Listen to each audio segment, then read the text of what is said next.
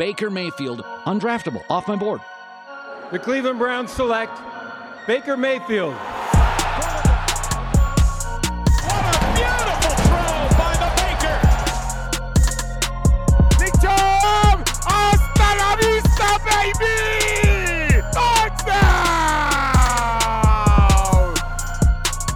Welcome into the OBR Film Breakdown, part of the Blue Wire Podcast Network. I'm your host, Jake Burns. Before we get started, a reminder of our good friends over at tickpick.com, T I C K P I C K.com, the original no fee site.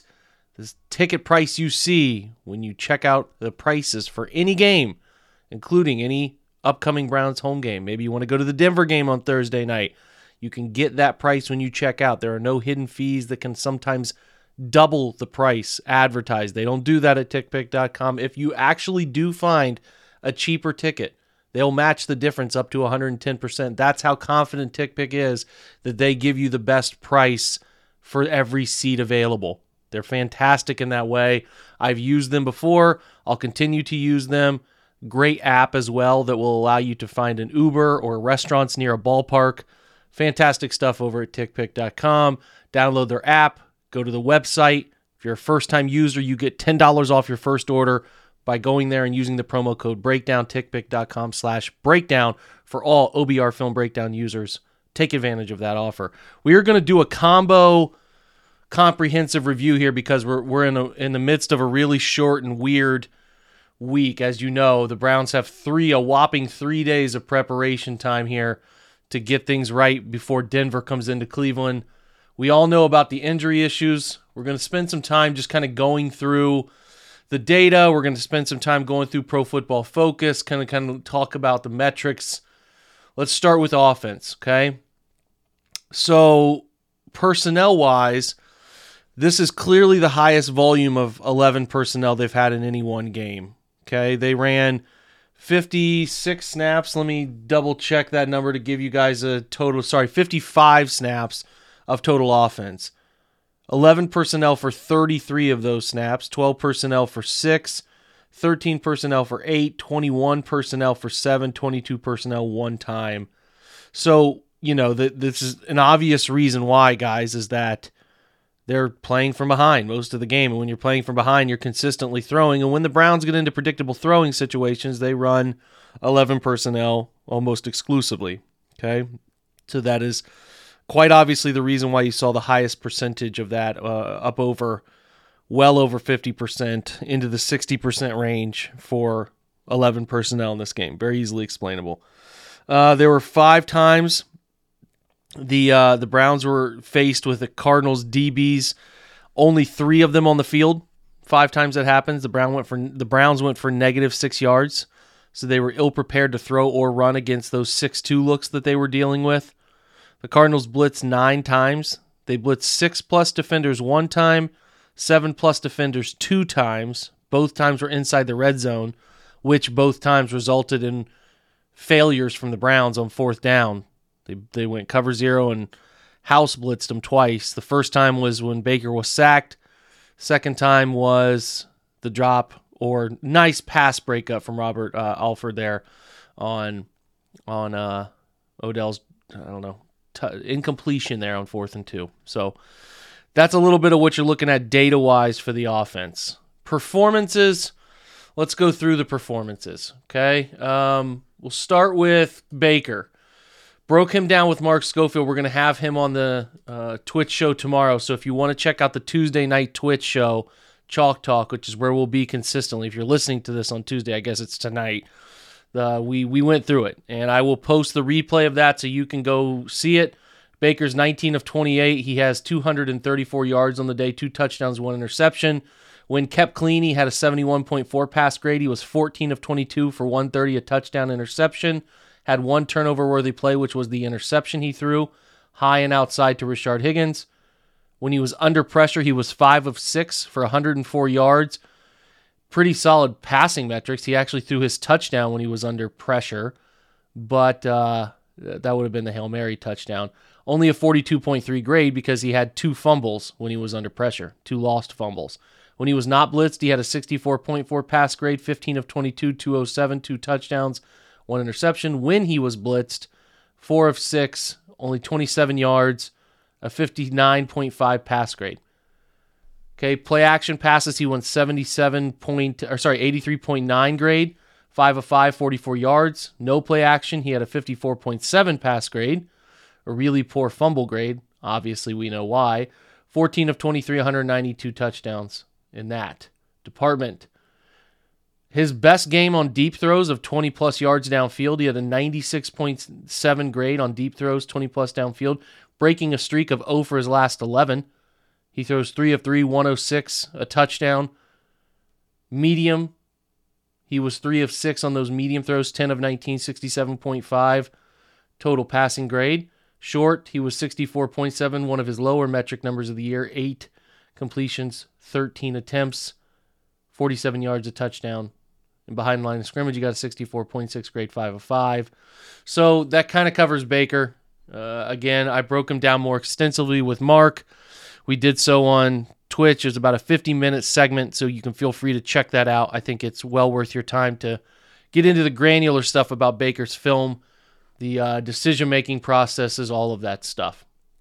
Uh, continuing down the trail of offense, and I should kind of go back and look at the team grades for the day as we do this. I think it sometimes can give you a little bit more insight. We'll talk specific players here in just a second. So on the day, uh, the Browns had their. Let's check out where they struggled the most. Uh, the Vikings game is where they had their worst collective pass grade as a team, 59.3. Uh, sorry, 59.3 was the Cardinals. The Vikings, it was 47.5. We all know why. Now, pass blocking and receiving grades, pretty good. The 76.7 the Browns had collectively in pass blocking in this Cardinals game was the season high. Season high number, 76.7. Receiving grade was a 71.9. The run grade and run blocking, though, were season lows. We'll talk about that in a bit. But let's shift over to specifically this Cardinals game and dig into some of the data here because I think we got to really pick apart what went right and what went wrong and uh, try to figure out specifically why those numbers got as high as they did for some of these guys. So, looking at pass blocking specifically to start this out, there were 18 true pass sets in this game. Okay. So, the 18 true pass sets, JC Tretter grades out in an 81.6, Wyatt Teller 78.5.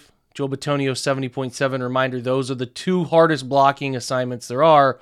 It's where you you you know, it's predictable pass situations. You get no help, very little help. And that's uh that's kind of your true pass sets. So actually not bad from Hudson a 56.2 and Hance a 63.4. In those true pass sets, Hance allowed one hit, one hurry for his two pressures. Hudson allowed two hurries. Joel Bitonio allowed two hurries. Wyatt Teller allowed one hurry. So not terrible. Not as bad as you would think. For the game collectively, the Browns allowed 13 pressures, 12 hurries. Only one quarterback hit was allowed by Hance. We're driven by the search for better. But when it comes to hiring, the best way to search for a candidate isn't to search at all. Don't search match with Indeed. Indeed is your matching and hiring platform with over 350 million global monthly visitors, according to Indeed data, and a matching engine that helps you find quality candidates fast. Ditch the busy work. Use Indeed for scheduling, screening, and messaging so you can connect with candidates faster. Leveraging over 140 million qualifications and preferences every day, Indeed's matching engine is constantly learning from your preferences, so the more you use Indeed, the better it gets. Join more than 3.5 million businesses worldwide that use Indeed to hire great talent fast. And listeners of this show will get a $75 sponsored job credit to get your jobs more visibility at Indeed.com slash BlueWire. Just go to Indeed.com slash BlueWire right now and support our show by saying that you heard about Indeed on this podcast. That's Indeed.com slash BlueWire. Terms and conditions apply. Need to hire? You need Indeed. When you need mealtime inspiration, it's worth shopping Kroger, where you'll find over 30,000 mouthwatering choices that excite your inner foodie. And no matter what tasty choice you make, you'll enjoy our everyday low prices, plus extra ways to save, like digital coupons worth over $600 each week. You can also save up to $1 off per gallon at the pump with fuel points. More savings and more inspiring flavors make shopping Kroger worth it every time. Kroger, fresh for everyone. Fuel restrictions apply. So, little, you know, I don't know if that's the most honest thing here. I do think that Baker did a nice job. I noted it in the Twitch episode. I do think Baker did a really nice job evading some pressure that was, uh, you know, his tackles put on him here and there. Not sure I totally aligned with those. I thought the Browns didn't do as much to help uh, those tackles in this game as they did in, in the Chargers game because I think they they didn't do a great job of planning for where J.J. Watt would be and tracking him throughout the game. I believe J.J. Watt had a really good game here. Uh, if I go back and look at defensive grades in the game, total combined, Marcus Golden stood out. He had seven total pressures. Watt had four. Watt had one sack. Jordan Hicks, the linebacker, had two sacks. Marcus Golden had two sacks as well for the five on the day, but they got 15 registered hurries on that side. So that means some uh, of those hurries were accounted for in tight end or running blocking for Cleveland. So back to Cleveland pass blocking metrics. Uh, I think you got to really look at outside of that. Kareem Hunt did not do a very good job in protection. He gave up a pressure, uh, which was a, a, result of a hurry. And then Hooper had a 30.8 grade in pass blocking and true pass sets on his one snap. He gave up a hurry as well. So those two account for the other ones that we didn't mention for the O line. But apparently, according to this, they think they did pretty well. I think they're pretty inconsistent. I thought they could have done better, but again, they're dealing with two young, inexperienced tackles trying to do their best. Uh, the Browns, the Browns run game. Let's continue. We'll, we'll we'll come back to the run blocking when we look at rush grades. Let's look at receiving grades. Odell Beckham goes for a 90.3 receiving grade. He had five catches on eight targets, 79 yards. I thought he played pretty fine. It's obviously magnified by the uh, the drop, whatever you want to call it. They don't even credit it as a drop, and really, I don't either. When a DB gets their hand in there perfectly and breaks up a ball, sometimes the DBs make plays, and he made a really good play on it. Now, for the money he's making, he's got to make that play. You would like to see him make that play. Nonetheless, uh, it's hard, man it's hard. You got, but you got to make the play. And other than that, was a pretty good day. At 19 snaps outside, four snaps in the slot. Donovan Peoples Jones with an 83.8 thought he played extremely well. Four catches, five targets. He had six slot snaps, 26 wide snaps. He completed again seven for his last seven on contested catches. He went three for three in this game on contested catch targets. It's pretty great. Four first downs, 158.3 rating when thrown in his direction. I keep getting him the football, two touchdowns in the game. I think Donovan Peoples Jones is a pretty bright part of this uh, this future at the position. Otherwise, grades were pretty low for every other receiver that mattered. I'm not going to include Felton. Felton catches two screens. I thought he was pretty fine, you know, catching two screens for 14 yards. He's filling the role that they have for him. His role will expand this week. I don't think there's any doubt about that. It's going to be it's going to be forced to be expanded because of the all hands on deck nature of the running back situation right now. So other receivers that got actual targets or should, Austin Hooper has now one catch over the last two week for, weeks for four yards. He has a 55.5 grade. He had one drop. The ball went through his hands on the first snap. Little high.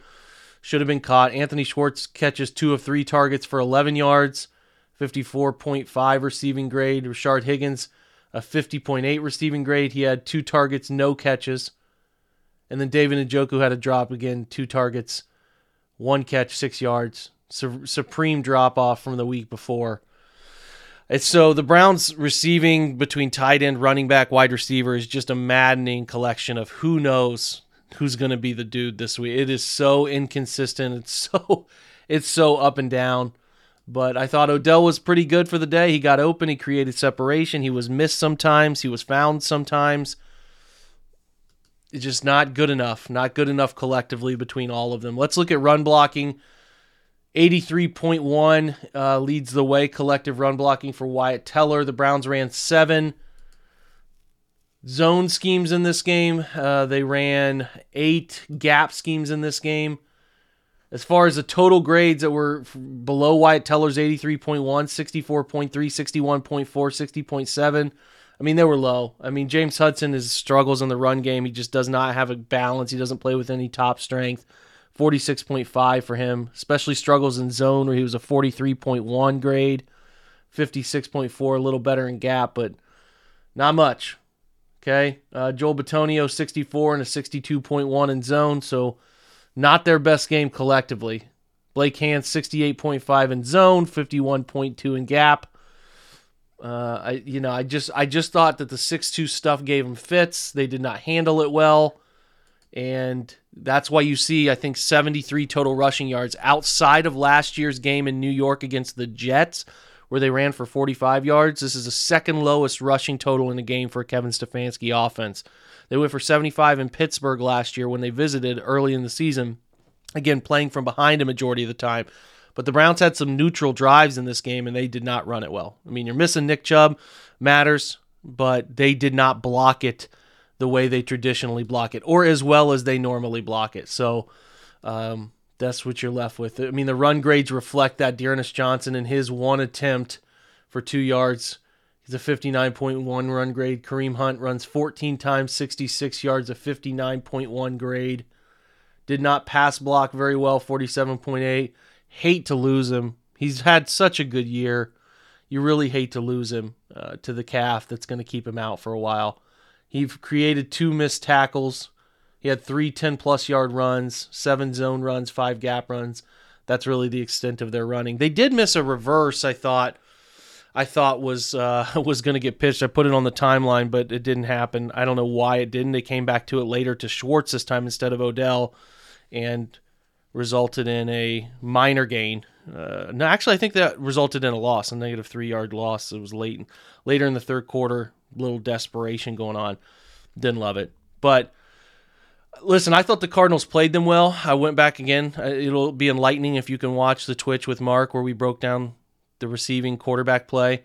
The Cardinals covered all boot throws well. You know, Baker, I think he ran five boot action plays in this game, covered up really well. I thought the Cardinals had a great feel for what they were doing in boot action passing, and the Browns did not really pass on many throws that they can make from those from those schemes. They, they, the Cardinals had it dialed up, and again, they had a great answer for run game stuff and how they played their front. And I just didn't think, you know, Cleveland had to play the quarterback play had to be pretty perfect, and it wasn't perfect, and and it and it hurt them. It hurt them, and it, but again, I mean, they're they're basing everything on Baker, but sometimes you have to. Sometimes you have to bank on your quarterback to get some of these tough wins, you know, where you don't have all the pieces you need. And that's where, if you want to be a $40 million quarterback, you got to make those throws. If you're curious what throws I'm talking about, you really got to watch the Twitch episode tonight to get a feel for what I'm talking about. It's not just me saying it, it's a lot of people saying it. Baker's not playing well enough. He's getting a second opinion on the shoulder. By the time this podcast is dropped, it, it could be worse. Who knows? I don't know, but that is the extent of it. Offensively, they they had some open plays. They had some chances to capitalize on drives. I wrote about all the fourth down failures they've had this year. Continue to think they'll be aggressive. I have no reason to think they won't be aggressive. I think they will continue to be aggressive. Is it always the right move to ignore the human element of this whole thing? I don't know. I really don't. I think that's something they really need to start weighing because the pressure of those fourth downs and like the magnitude of when you don't get it and you got to send your defense back on the field with another no point situation, it's deflating to everybody. And I think that with the the failures we're seeing, 5 of 12 in those situations this year, I think you kind of got to start asking the question, can we handle the uh, the the scheme necessary to get this first down on fourth down? I think that's fair at this point. Do I expect them to not be aggressive? I do not. I think they will still be aggressive. I think that's the uh, that's the mo they're trying to establish. This is the story of the one. As a maintenance engineer, he hears things differently. To the untrained ear, everything on his shop floor might sound fine, but he can hear gears grinding or a belt slipping. So he steps in to fix the problem at hand before it gets out of hand and he knows Grainger's got the right product he needs to get the job done, which is music to his ears. Call, clickgrainger.com, or just stop by. Grainger, for the ones who get it done. Switch over to the defense, which in this game allowed 352 yards, 5.1 yards per play. We'll start looking at rushing grades in a second because I thought that was the the spot where I was blown away by how bad it was for the compared to the rest of the season. From the defensive metric standpoint, they score 61.3, which is their lowest grade of the season. You combine that with the lowest offensive collective grade of 66.2, and you get a blowout loss. Their run defense grade was a 59.5, which is actually a slight uptick uh, over the Cardinals game, or sorry, this is the Cardinals game, over the Chargers game where they went a 55.3. The problem is they didn't tackle well in this one. Their worst tackling game of the year, 53.1. They did pass rush strong, 73.2 grade there, but the coverage was again down in the low 50s, two straight weeks in the low 50s. So three games, sorry, four games they've had coverage grades in the 50s. Week one, week two, 56.9, 54.2. Then it jumped up, Bears and Vikings, 82.3, 77.5. Then it goes back down into the 50s, 50.1 against the Chargers, 54.7 against the Cardinals. A little broken right now, little broken. And when they play well, they're covering well. When they don't play well, they're not covering well. Pretty simple stuff. They played base defense six times. Did not expect base defense of the 69 snaps. Did not expect base defense to be a very big part of it. Just Arizona lives in 10 and 11 personnel, and the Browns are never going to play that matching personnel there. They played it six times, all of which was when the Cardinals went 12 personnel in the in the Browns red zone. Okay, they were going into the red zone. Nickel was uh, 54 snaps, which is what I expected. Little interesting there couldn't be more dime because you're getting a lot of 10 personnel, but they played a lot of nickel. They played a lot of two backers on the field. And only nine snaps of dime, which correlates to, to Grant Delpit's nine snaps in the game. I don't know what's going on with Grant Delpit. There's some key things that I illustrated about players on my timeline today.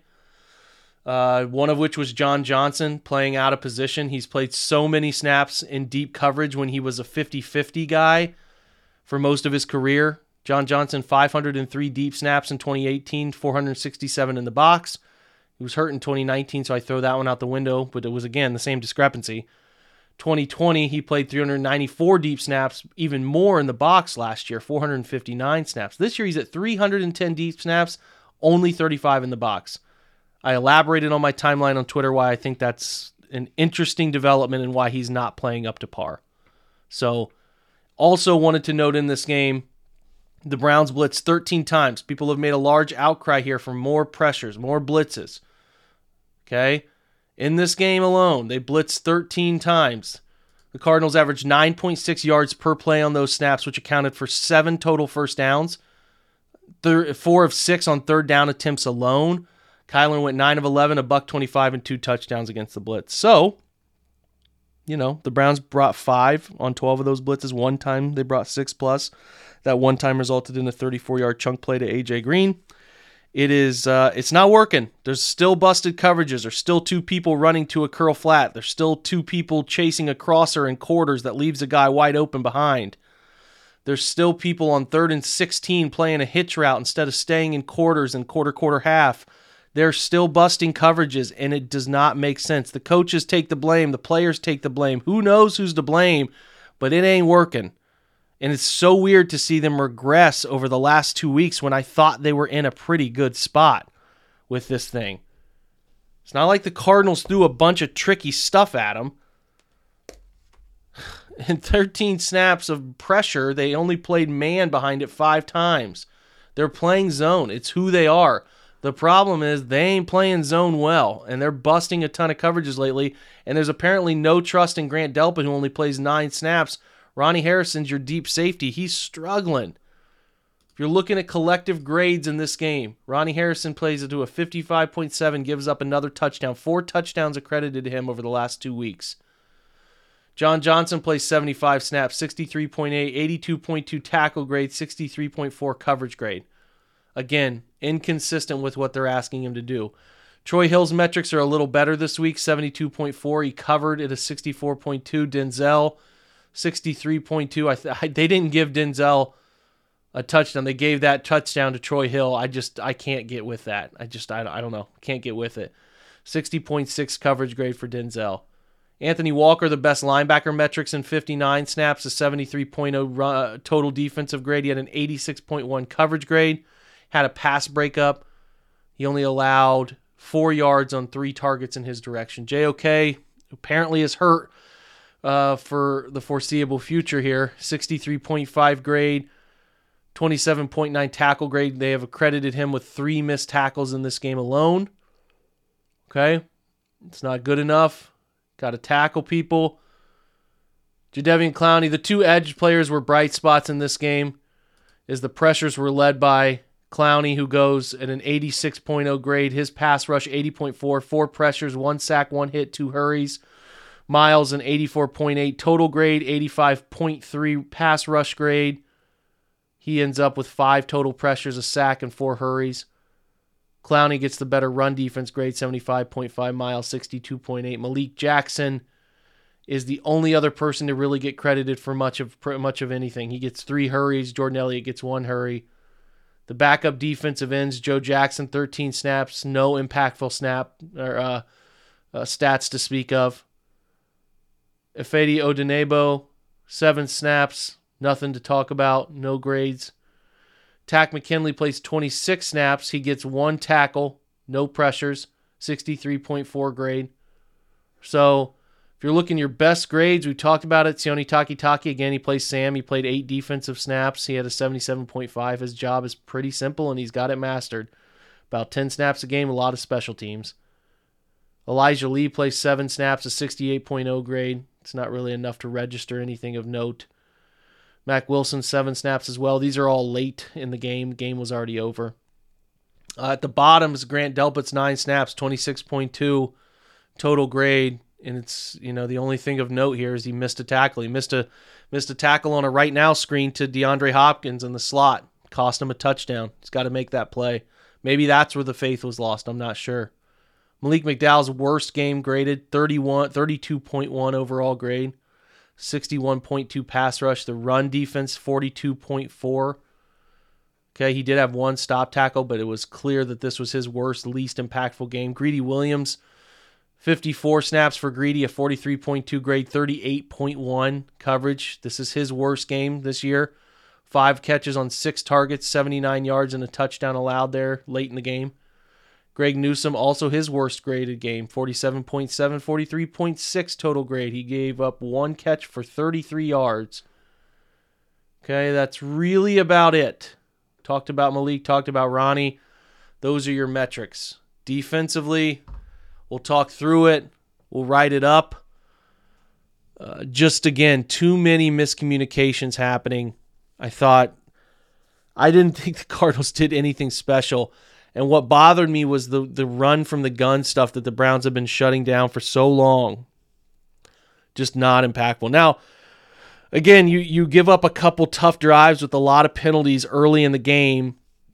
That snowball effect, your offense not scoring, it's 17 nothing where you keep dealing with short fields after a fumble results in a touchdown, 14 nothing, an interception, you do actually hold them to three points after that interception, 17 nothing, and then it gets to 20 nothing, and it's like, you know, your offense isn't doing much. You got a prayer answered at halftime with the Hail Mary, but that's about it. And it's deflating to a defense to keep trotting on the field when your when your offense is not able to really muster much of anything. So at this point, I'm a little concerned. I'm not. I actually I'm a lot of concerned. a lot of concerned on both sides. I'm not sure where the offense is going. I feel like they're going to be extremely shorthanded. I don't even know who's starting at quarterback. Kevin Stefanski wouldn't commit to it, so I don't know where that's going. I don't know who's going to be the running back. D'Ernest Johnson, Demetric Felton, leaders in the clubhouse. I don't think Nick Chubb's going to make some miraculous comeback by Thursday, but I'm known to be wrong on these things, so we'll see. I don't know who's going to be the tackles for this game. They're not even going to practice enough to give us an indication of who could be the tackles for this game. So that will be tough. Defensively, it seems like JOK being out, not the end of the world, but also not good. He's been playing a ton. He played 64 snaps in this game. They want to get him on the field, but he seems like he could be headed to short term IR. We'll see. I don't know. Tough loss. I mean, Walker's back. Does that mean you're going to see more of, uh, I don't know, Mack Wilson? I'm not sure who, Elijah Lee, because you're missing.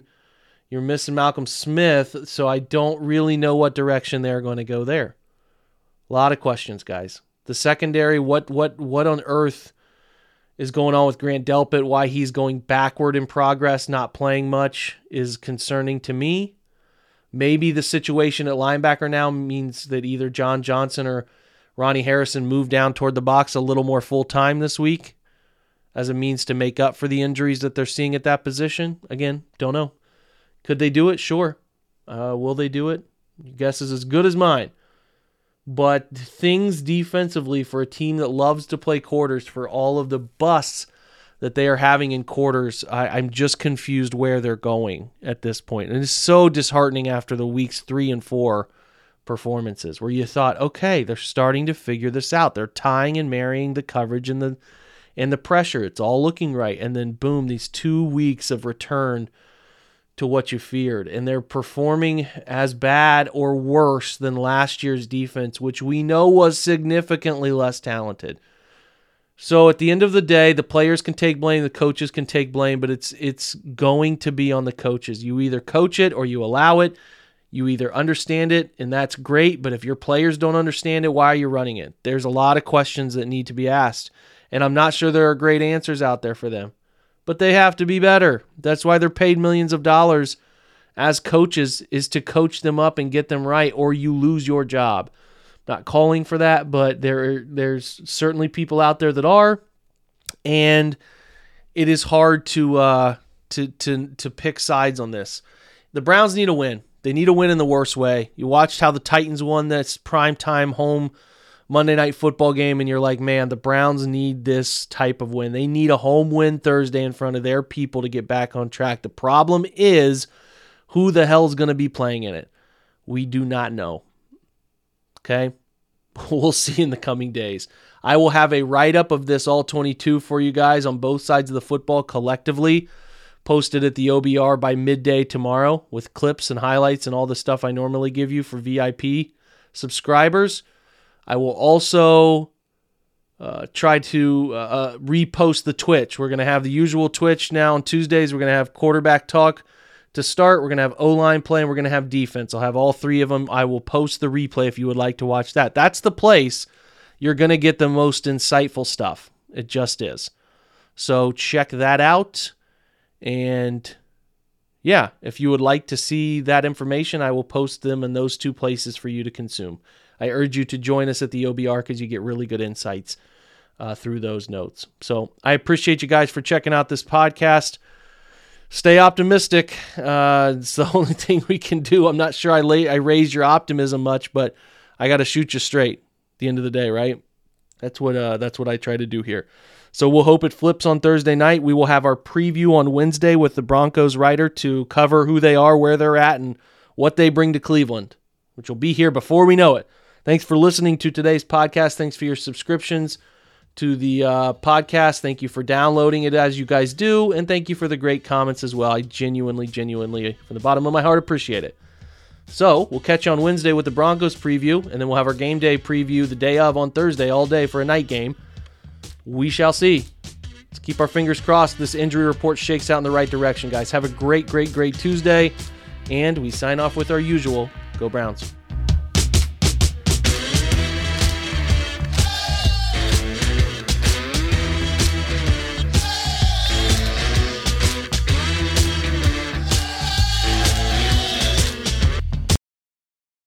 Everyone is talking about magnesium. It's all you hear about. But why? What do we know about magnesium? Well, magnesium is the number one mineral that 75% of Americans are deficient in. If you are a woman over 35, magnesium will help you rediscover balance, energy, and vitality. Magnesium supports more than 300 enzymatic reactions in your body, including those involved in hormonal balance. From functional medicine doctors to mental well being and female hormone experts, we all know that magnesium is the one mineral to improve all aspects of well being and health. But which one? Magnesium Breakthrough from Bioptimizers, the trusted choice recommended by leading experts with seven best absorbed forms of magnesium to ensure your body receives the support it needs for overall well being. Go to bioptimizers.com slash balance today and use code BALANCE10 for 10% off. Support your journey to wellness at B-I-O-P-T-I-M-I-Z-E-R-S dot com forward slash balance. Magnesium Breakthrough from Bioptimizers, your foundation to optimal health and vitality.